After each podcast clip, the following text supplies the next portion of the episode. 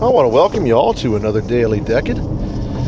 I have an intention today that came into the email from someone who saw who did not sign the email, so we're going to call them anonymous. Uh, but she wrote in that she's experienced a little bit of fear, and I think a lot of people are experiencing a little bit of fear right now. And she asked for prayers. Uh, she's with child and expecting, and in this uh, the situation that we're in, the world that we're in, I can see how that can cause some anxiety. But uh, I want to pray for her, uh, for the health of her baby. I want to pray for the for her and for uh, for her man, and uh, I want to pray for uh, peace, above all, inner peace in her family there, uh, that is now coming into into full formation with the arrival of the child, and that there will be peace and freedom from fear because of the trust in God in their family. So we'll say a little prayer to St. Gerard and a prayer to St. Michael, and I hope all of you will keep her in your prayers. Uh, she's just a handmaiden of God uh, who is uh, with child and in need of some reassurance in the light of Christ. In nomine Patris et Filii et Spiritus Sancti. Amen. Pater noster, qui es in celis, sanctificetur nomen tuum, adveniat regnum tuum fiat voluntas tua, sicut in cielo et in terra. Panem nostrum quotidianum da nobis hodie, et dimiti nobis debita nostra, sicut et nos dimittimus debitoribus nostris. Et ne nos inducas in tentationem, sed libera nos a malo. Amen. Ave Maria, gratia plena, Dominus tecum. Benedicta tu in mulieribus, et benedictus fructus ventris tui, Jesus. Sancta Maria, Mater Dei, ora pro nobis peccatoribus, nunc et ora mortis nostrae. Amen. Ave Maria, gratia plena, Dominus tecum. Benedicta tu in mulieribus, et benedictus fructus ventris tui, Jesus. Sancta Maria, Mater Dei, ora pro nobis peccatoribus, nunc et ora mortis nostrae. Amen. Ave Maria, gratia plena, Dominus tecum. Benedicta tu in mulieribus, et benedictus fructus ventris tui, Iesus. Sancta Maria, Mater Dei, ora pro nobis peccatoribus, nunc et pro mortis nostrae. Amen. Ave Maria, gratia plena, Dominus tecum. Benedicta tu in mulieribus, et benedictus fructus ventris tui, Iesus. Sancta Maria, Mater Dei, ora pro nobis peccatoribus, nunc et ora mortis nostrae. Amen. Ave Maria, gratia plena, Dominus tecum. Benedicta tu in mulieribus, et benedictus fructus ventris tui, Jesus. Sancta Maria, Mater Dei, ora pro nobis peccatoribus, nunc et in hora mortis nostrae. Amen. Ave Maria, gratia plena, Dominus tecum. Benedicta tu in mulieribus, et benedictus fructus ventris tui, Iesus. Sancta Maria, Mater Dei, ora pro nobis peccatoribus, nunc et hora mortis nostrae. Amen. Ave Maria, gratia plena, Dominus tecum. Benedicta tu in mulieribus, et benedictus fructus ventris tui, Iesus. Sancta Maria, Mater Dei, ora pro nobis peccatoribus, nunc et hora mortis nostrae. Amen. Ave Maria, gratia plena, Dominus tecum. Benedicta tu in mulieribus, et benedictus fructus ventris tui, Iesus. Sancta Maria, Mater Dei, ora pro nobis peccatoribus, nunc et in hora mortis nostrae. Amen. Ave Maria, gratia plena, Dominus tecum. Benedicta tu in mulieribus, et benedictus fructus ventris tui, Iesus. Sancta Maria, Mater Dei, ora pro nobis peccatoribus, nunc et hora mortis nostrae. Amen. Ave Maria, gratia plena, Dominus tecum. Benedicta tu in mulieribus, et benedictus fructus ventris tui, Iesus. Sancta Maria, Mater Dei, ora pro nobis peccatoribus, nunc et mortis. Amen. Gloria Patri et Filio et Spiritui Sancto, sicut erat in principio et nunc et semper et saecula saeculorum. Amen.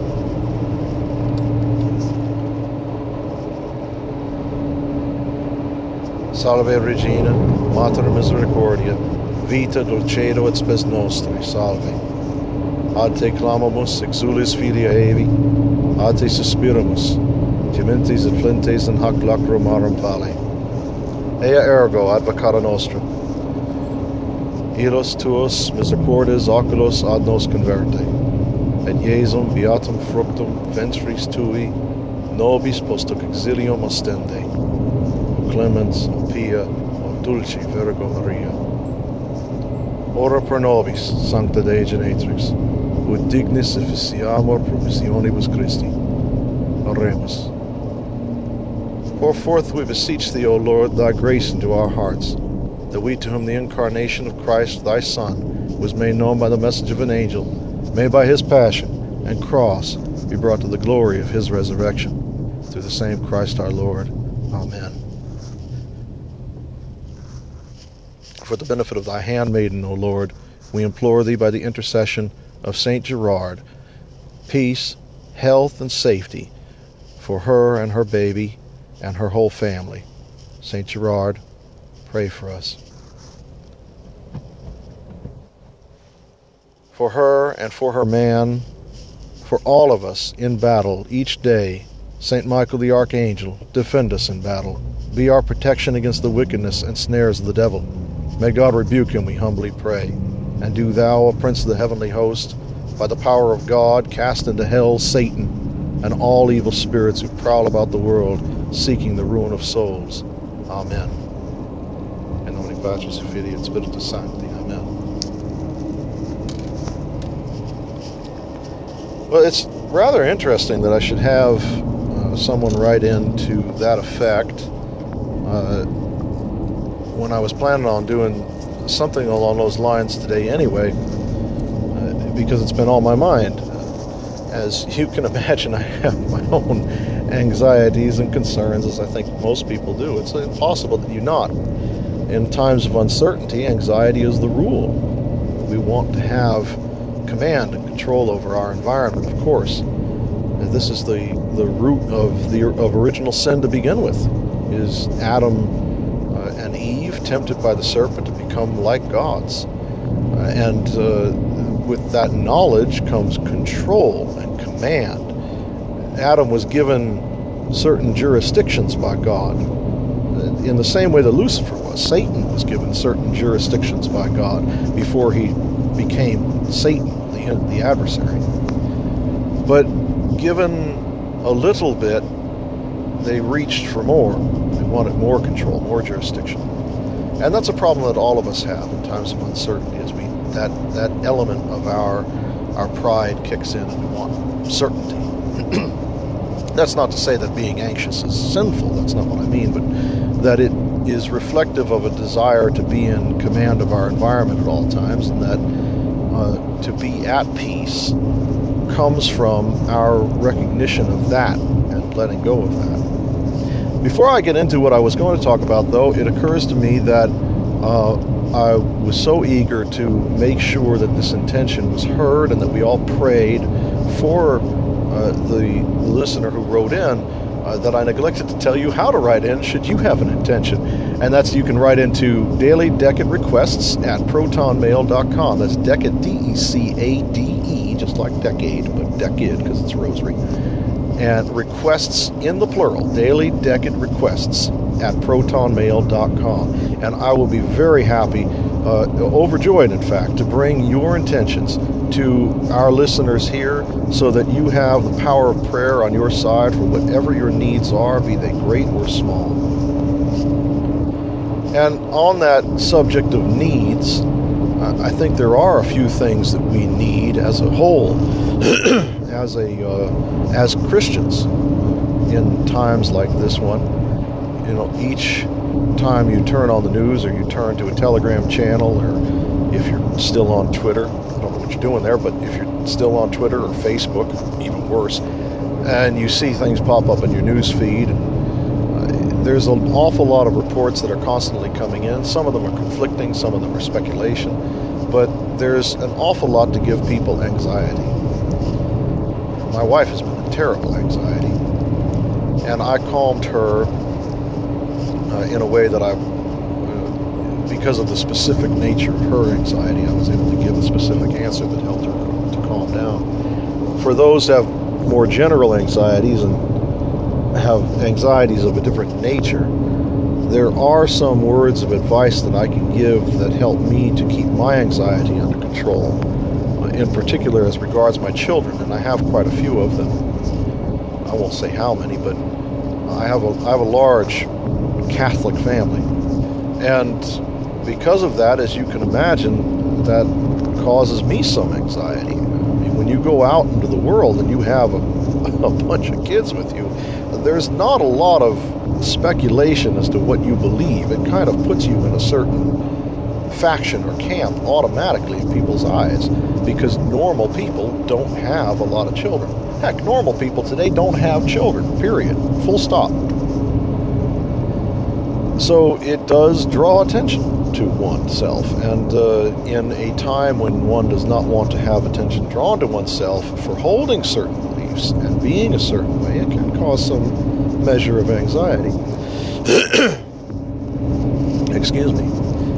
And you know, I think as any man who is involved in uh, a less than popular way of thinking, no matter what it is, what kind of dissent one is involved in, whether it's Christian or whether it's religious, whether it's political, whatever.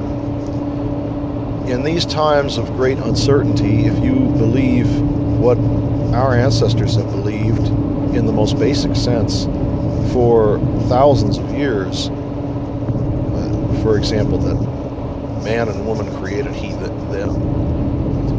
What could be more basic than that? Men are born, women are born, men and women, boys and girls. There's a physical difference that can't be overcome uh, or changed. Why would you want to? The, the ideas that the devil has sown in people's brains and made popular. You know, there's that quote that floats around by St. Anthony the Great there, a time is coming when uh, men will go insane and they will take those that have not gone insane and they will say, You are not like us, You're, you are insane. And we feel like we're in that time. That's why we call it clown world. And, and, and why in the description of the Daily Decade we say to help you navigate the hellish clownscape of modernity. And it is a hellish clownscape. Hieronymus Bosch, I, I, I would welcome landscapes with the hand of Bosch compared to what it is that we have to put up with. So if you have children, know that the, the devil goes about like a lion seeking whom he will devour.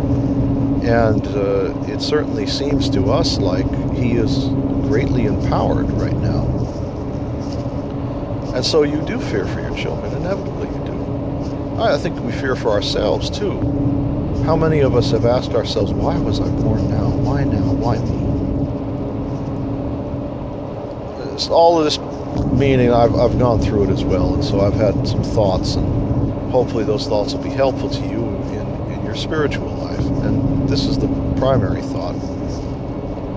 When God chose to create the world, we know three things for certain about it. One, we know that He willed it and wanted it to be done when it was done, not before and not after. God created creation when He created creation specifically, and this extends to all of His creation. Everything that happens happens according to His design when it comes to creation, the, the actual coming into being. Things don't come into being, they don't have being, except in precisely the way that God intends them to have being. The second thing we know about God and creation is that everything that has being is good. Because God is good and God is being. And so anything that is created is good. And God looks upon the world and sees that it is good. There's an intimate connection between God's knowledge of creation's goodness and the existence of its goodness. It's the goodness itself dwells in God's knowledge of that goodness. The two of them are inextricably linked. And third, we know that from the beginning of creation, from the moment that God desired that creation should be, it was his intention to be in the midst of it. Now, it may not have been his intention from the very beginning that he should have to incarnate himself and be crucified for the redemption of man, since the fall of man that made that redemption necessary was obviously not part of God's desired plan, though obviously he also knew that uh, it, he had eternal knowledge of it. But God always desired to be among us, to be with us, to be present with us. And that desire is fulfilled in the coming of Christ, but it continues to be fulfilled because of Christ's words I will be with you always, even until the consummation of the world. Uh, heaven and earth shall pass away, but my words shall not pass away. There's a relationship there. Christ, the Son, is the Logos, or the Logos. He is the Word. there's a relationship there between what, Christ says, my word shall not pass away, and, his own nature. Well, these three things that we know about creation that God explicitly and deliberately creates, and all being is according to His will, that all being is good, that everything about creation as it is created, as it has being, is good. Anything that's evil is a deficit. It's a it's an absence of goodness. It's an absence of being. And finally, that God wishes to be among His creation knowing those three things, we can apply them macrocosmically. We can talk about them in terms of God's creation as a whole. When God created the earth and He created man and woman, He created them with specific, deliberate will. He did that on purpose. And there was nothing about it that was not on purpose. There's nothing accidental or incidental or whimsical about God's creation. Everything's very deliberate and very ordered. We can apply that also to ourselves. And this is why I don't understand people who believe in what the church teaches but doesn't but don't want to don't don't want to believe that they have to stand for the church or, or want things to be easy, want just to be left alone, things just go be as they are and leave me alone they clearly don't understand what their situation is.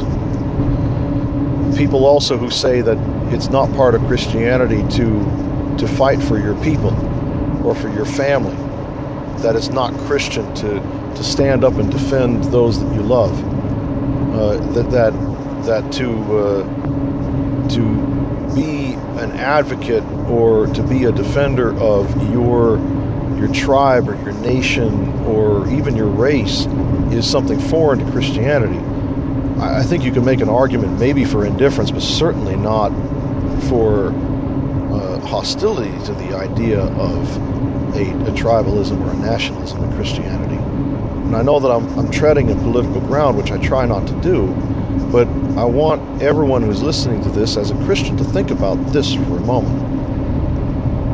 You have been born in a day and an age in which the three most evil things that you can be in the eyes of the prevailing culture, the three most sinful and irredeemable things that you can be, are a male, because that means you're inherently sexist, a, a white person, because that means you're inherently racist, and a Christian, because that means you're inherently religiously intolerant and bigoted.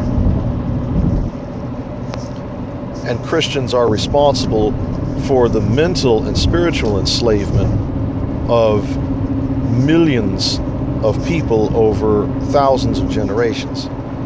Whites are responsible for the physical enslavement of all of these various peoples and nations over several generations and men are responsible for the enslavement of women and children. at all times and in all places. Right? That's the ra- that's the reigning orthodoxy. That's what we're that's what we're taught to believe by the reigning orthodoxy, by the little o orthodoxy of the secular liberal world. That's what they want us to believe. God, now you know it's not true. You know as a Christian that these things are false. That Christianity liberates. That slavery is universal. Physical slavery is universal in human history. Whether good or bad, it's universal in human history. And that order and hierarchy of man to woman is part of the order created by God. And the church teaches these things. You know these things to be true that to hate your own people is sinful. You know that too. That's that's true. To hate your family, to hate your elders, to hate those who are members of your tribe and your nation. And yes, by extension, your race, people who are like you, to hate them as members of that group is sinful. You know this.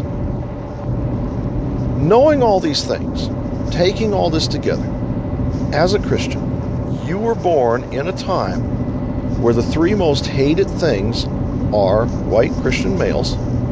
This is not controversial. We know that this is true, that these three categories are hated. You were born in a time when those are the most hated things. What if you were born as two of those things into a family that is the third? If you are born a white male into a family where you are baptized as a Christian. Does that not suggest something about what God intends for you? Now, it's not to suffer. It's not because God hates you. It's because you are put in a position where you have to stand up for your faith and for the group that you belong to. Your faith teaches certain things about men and women, it teaches certain things about the world. And right now, falsehoods reign. As a Christian, you are called to bear witness to the truth. You are put here at this time and in this place specifically to answer the falsehoods of your age. And the falsehoods of your age are these hatreds that are spewed on the basis of our faith. People they hate they hate our faith because Satan hates Christ. And our and the hatred of order and hierarchy among the sexes, the hatred of the existence of two sexes, the perversion of nature. These things that that's something that's celebrated. How can you be born in the time that you're born in and not realize as a Christian that you are called to defend truth, God's order, God's truth. There's nothing wrong with your tribe and your race, and belonging to those things, you must defend them when they're under attack. There's an order of man to woman to child that you, as a Christian, must bear witness to. You don't have a choice. It's true. You have to defend it because if you don't have hierarchy in the home, you won't have any hierarchy in society. If you don't have any hierarchy in society, guess who ends up being dethroned? God Himself. The preservation of God's authority depends on your preservation of your authority as a husband and father.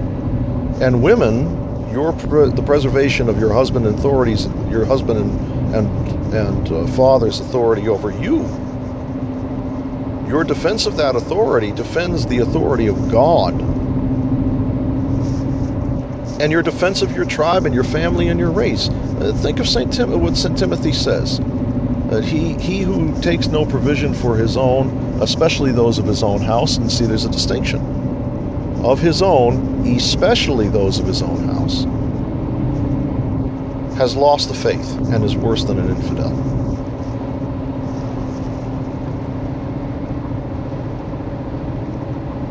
We are called to be faithful, to be hopeful, and to be loving. Above all, to God. And that means that that means that we are also that towards His creation. That we tend to those things which God loves, and God loves His creation because it is good. Now more than ever, it is easy for us to come to the defense of and to tend and care for God's creation. We have it much easier than many people have had in past generations. Think about when Europe ruled the world. Secular liberal Europe ruled the world and was proud of itself for being European and secular and and what it was. It was very difficult then to defend God's creation. In fact, it was much easier to corrupt it. It was much easier to jump on board with the corrupting influences that gave us the world that we live in now. Now it's very easy for us to come to the defense of our families and our tribes and our people.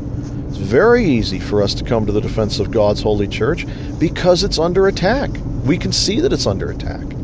It's much more difficult to maintain in good times than it is to defend in bad because we see clearly in bad times what needs to be defended. That's a very important gift that we've been given. This is why Bishop Sheen says that there's no better time to be alive than right now.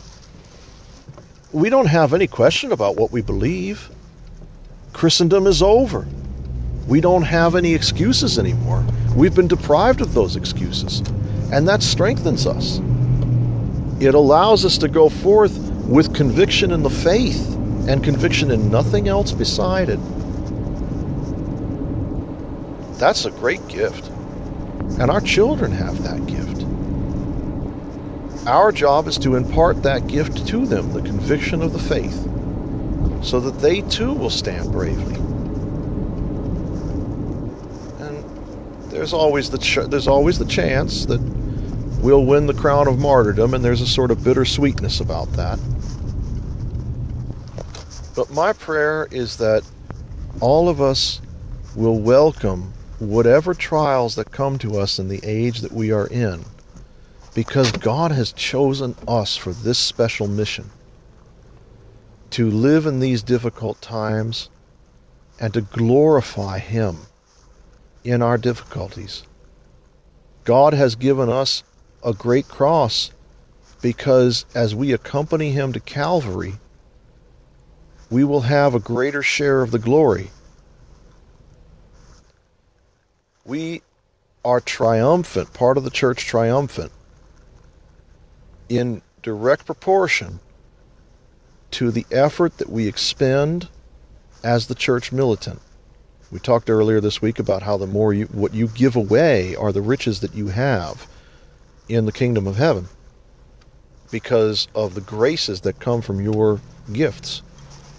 The same is true of your efforts. The same is true of your sufferings. The conquest and triumph that you share in, in the beatific vision and the glorification of God, that triumph is directly reflective of the struggle that you put forth in the church militant, and if by some fault you are you join the church suffering in purgatory, then according to the suffering that you undergo, both in this life and in purgatory, the triumph that you share in is reflective of your willingness to bear that cross, to lean into it, and to have faith. And the rewards of God will be great. The last time, I think, in human history, in the history of the church, when God gave us so great a challenge, was in the time immediately preceding the great crusades against the Muslims. Great challenges, a breakdown in order, collapse in the monasteries. Why do you think St. Bernard was so important? He had to restore order in the monasteries.